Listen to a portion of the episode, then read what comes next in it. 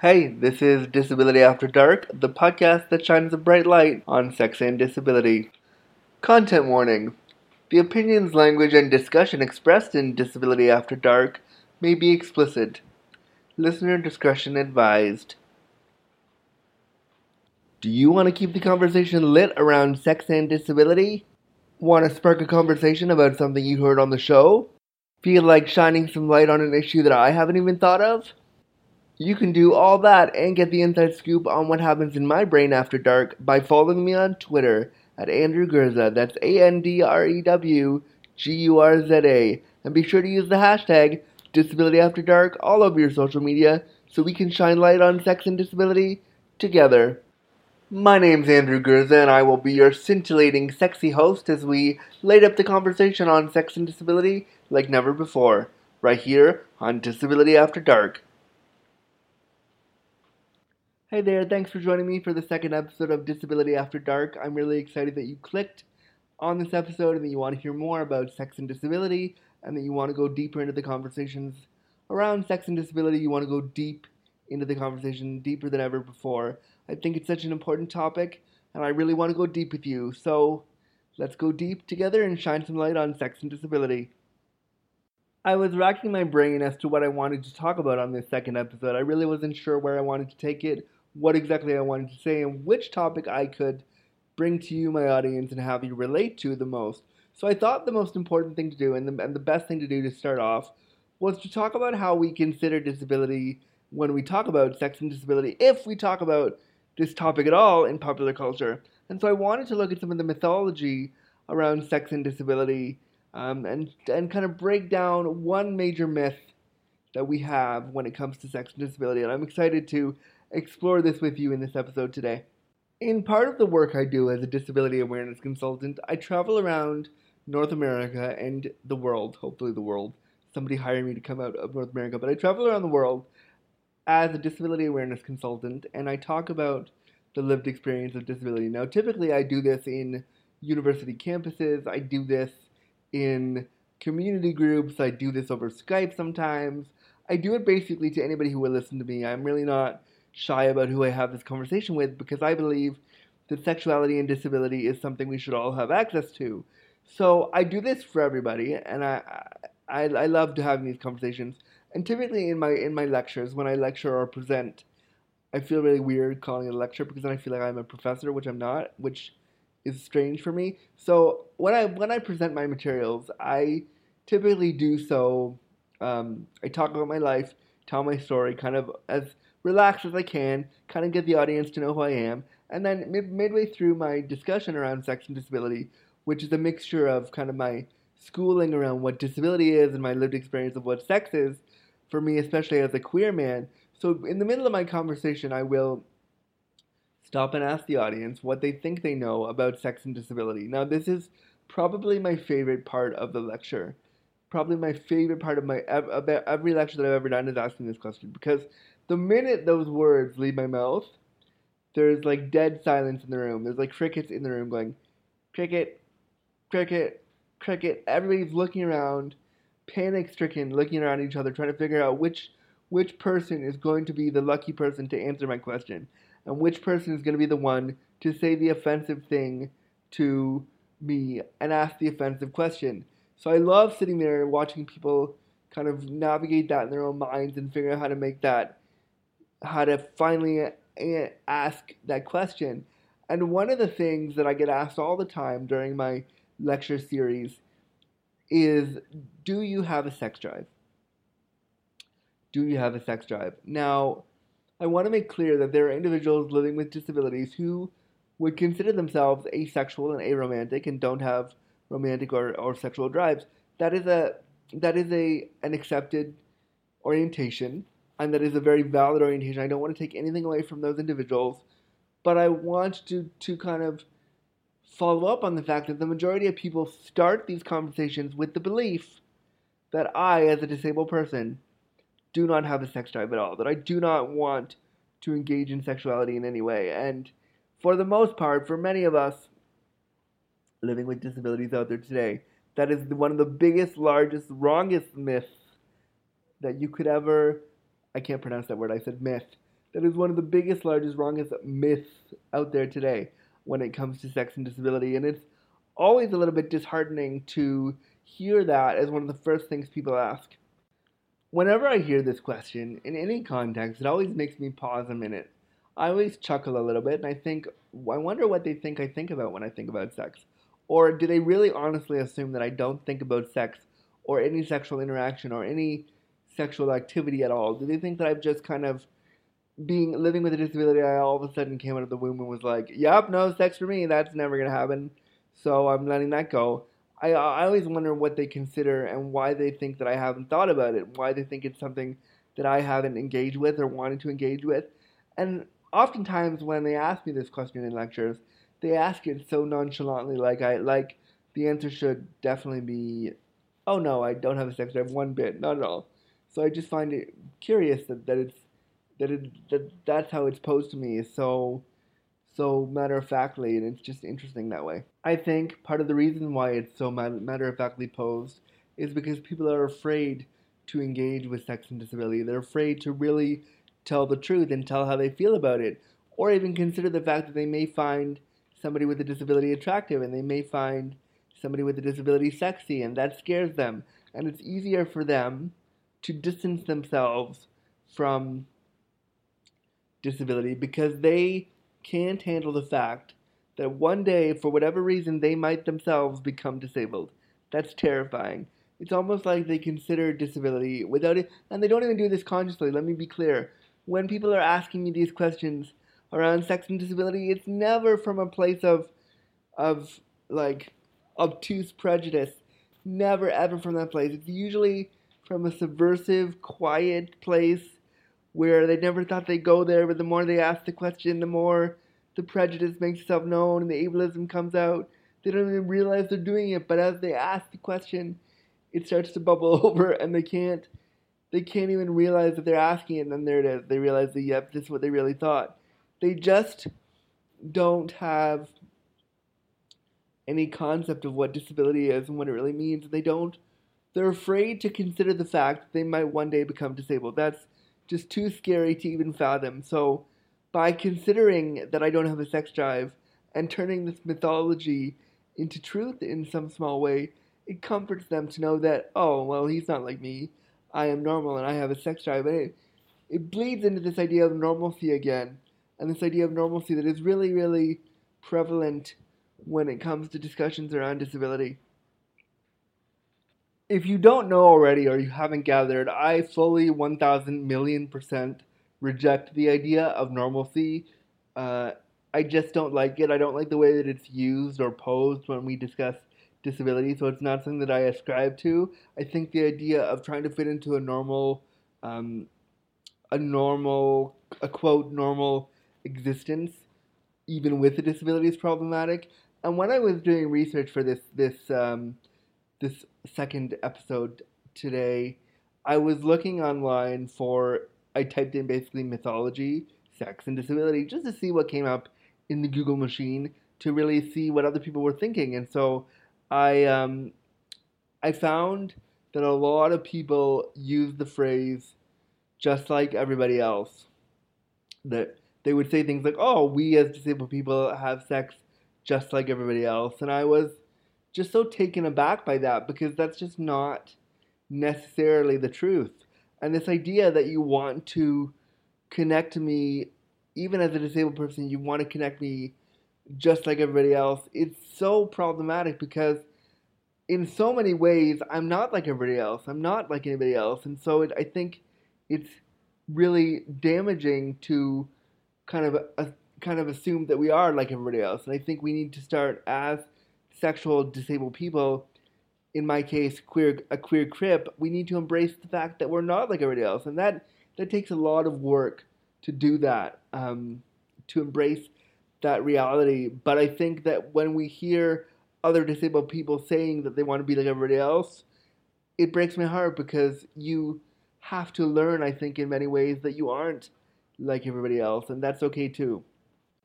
Back to our central question, though, around uh, the mythology of sex drive and disability, and how I feel when somebody says to me, you, oh, Andrew, you must not have a sex drive. To be honest with you, when I hear that from somebody, when I when it's prof- especially when it's in a non-professional context, when I'm up there lecturing, I can deflect and, and I can say something really pithy and quick-witted, and I can let it roll off my back a lot faster because it's in a context where they're genuinely asking and want to know.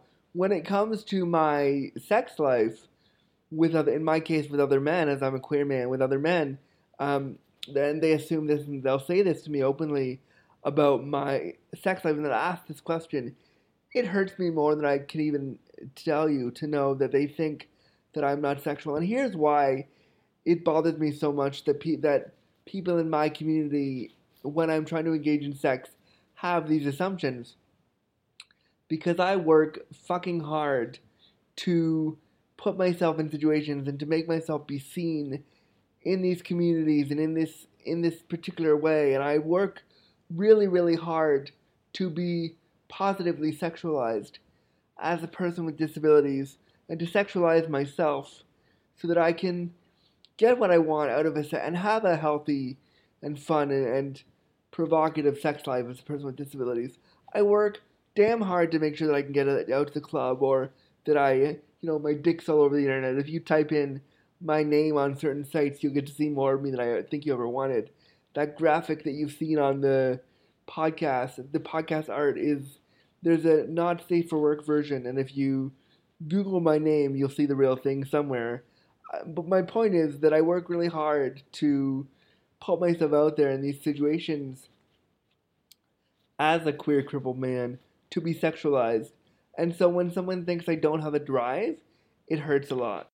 If I'm really honest, I think about sex all of the time. And this is not because I'm hypersexual. There's another myth going around there when we talk about sex and disability, where people seem to think that people with disabilities are hypersexual beings who constantly think about sex. No, no, no, that is not what I'm talking about. I think about sex all the time because it's something that I'm so rarely afforded the ability to access. I would say that in some ways my sex drive is higher, and my desire for sex and my desire to be touched and my desire to be held and my desire to be sucked and fucked and whatever other kind of way can be done as a queer disabled man, it's higher only because of the constant denial and the constant inability to access that part of myself. That's the that's the truth, or my truth anyway, is that I that I love sex so much. I love being so sexual and being so overt about it because I need to spend time showing people that I can do that, and that that's part of who I am, and that that, that I want, and I often will be very, very overt with my uh, with my intentions with men that I like or people that I'm attracted to. I'm very, very upfront and very, very real about it because I want to immediately dispel the myth that, that I am not sexual. I need I need them to see with their own two eyes that I can get down and talk about this and talk about cocks and blowjobs and fucking, and I can I can have that conversation, and I can talk about my dick, and I can, you know, I would need them to see that that's the reality, and I that that's something that I am fully capable of, of enjoying and engaging with. I mean, and that in and of itself can be exhausting, having to constantly be proving to people that you are sexually viable and you do have these feelings, and even though you have a disability, it doesn't change the fact that you want to have sex, um, that you want it, and that you, like I was saying, you do sometimes want it more intensely than others do because of the systemic oppression that you faced dealing with trying to access it, or a lack of access to the sex that you want. What I'm learning about myself and what I'm learning about disability and my connection with sexuality, the more and more I talk about what I'm looking for and what I what I want sexually, is that I am much more in tune with a desire and a craving and a a drive toward intimacy with somebody than than actually the physical act of sex provides. I don't For me personally, it's not so much about the physical act of sex or blowjob or hand job or fucking or any of that stuff. It's about connecting with the person in a way that is pleasurable, whether it's through sex or just sometimes cuddling can be super hot. You know, it doesn't have to be let's get naked and fuck. I mean, that's nice. I love I love being naked. I love all that stuff. But I think it, we need to look at what we're actually craving. And for me, I crave intimacy and connection over sex one hundred out of one hundred times. I want intimacy over sex. In preparation for this episode, I really wanted to pose the question to other disabled people. And I wanted to know how they navigated the question, do you have a sex drive in their own lives, and what it meant for them and how it affected them as people with disabilities. And I got some really unique answers that I wanted to share with you guys and I wanted to illuminate.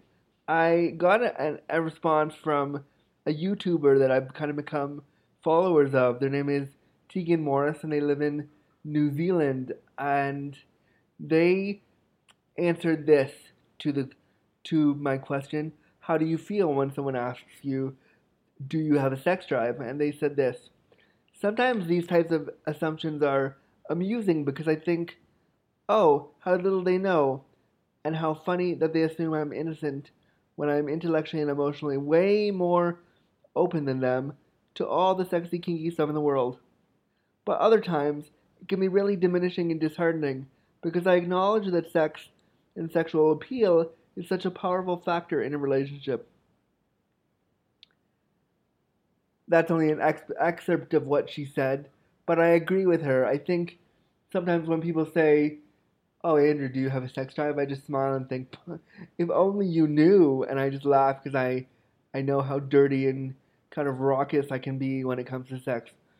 Especially, I mean, the dirtiness and the, the delightfulness of how I operate is kind of how I flirt. So I think it's really funny when, when people don't, when people assume I don't have a sex drive, because I just laugh about how obtuse I am about it. But I would also agree with her in that when people assume that when when people assume I don't have a sex drive, what if sex wasn't what I was looking for? What if I really wanted to simply just connect with the person?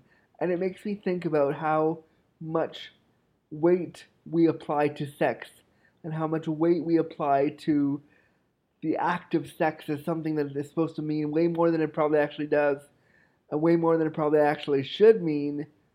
And I just think that it we need to start looking at, you know, other ways to